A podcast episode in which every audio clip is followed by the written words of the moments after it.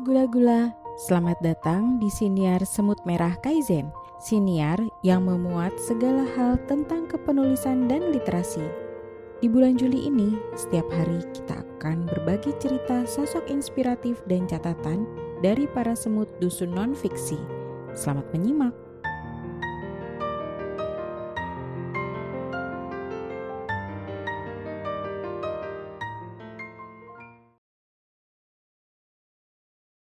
Ini mini biografi tentang Ade. Siapakah dia? Semut Shalita akan membacakannya untuk gula-gula. Selamat mendengarkan.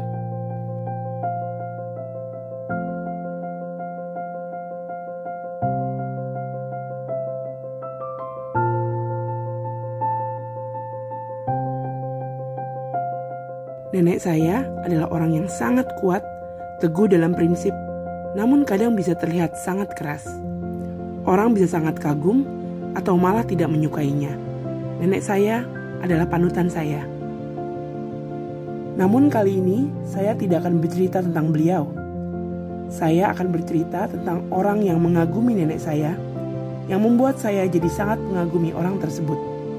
Dahulu, nenek saya memiliki ART atau asisten rumah tangga yang memiliki dua anak. Nenek saya sangat mementingkan pendidikan, sehingga anak-anak tersebut disekolahkan di sekolah yang bagus. Sang anak perempuan bernama Ade.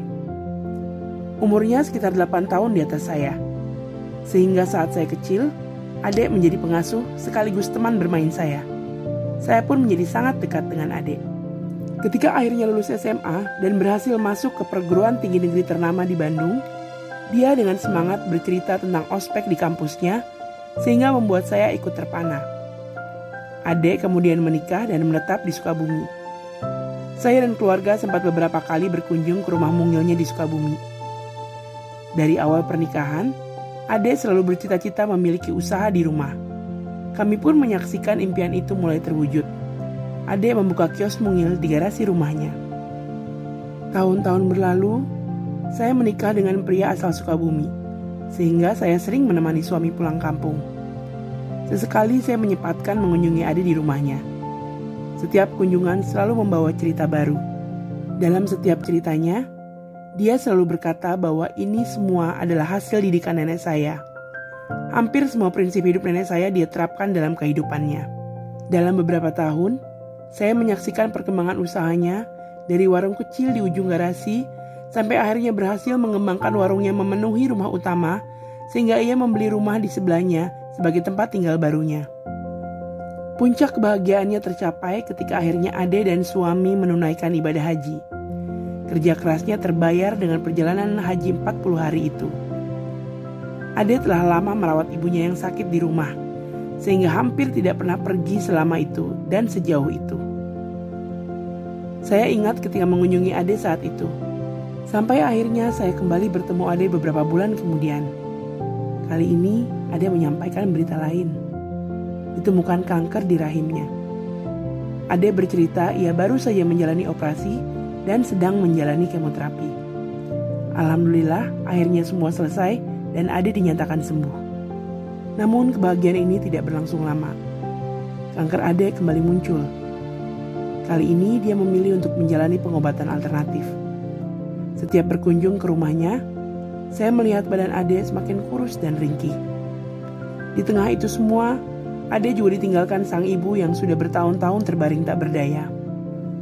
Akhirnya Ade sampai pada titik akhir. Ade menutup usia, meninggalkan suami dan dua anaknya yang beranjak dewasa. Usianya saat itu belum lagi genap 50 tahun.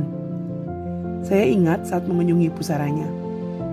Sore itu, Sukabumi baru saja diguyur hujan Bau tanah segar basah menyeruak memenuhi hidung. Saya terpekur di makamnya bersama suami dan anak sulungnya yang terlihat sangat tegar. Setiap cerita hidup adik menancap kuat di kepala saya. Perjuangannya, kebahagiaannya, semua saya jadikan pelajaran. Ade mungkin merasa bahwa nenek saya berjasa dalam hidupnya. Tapi sesungguhnya, dialah yang lebih berjasa dalam hidup saya. I miss you, adek.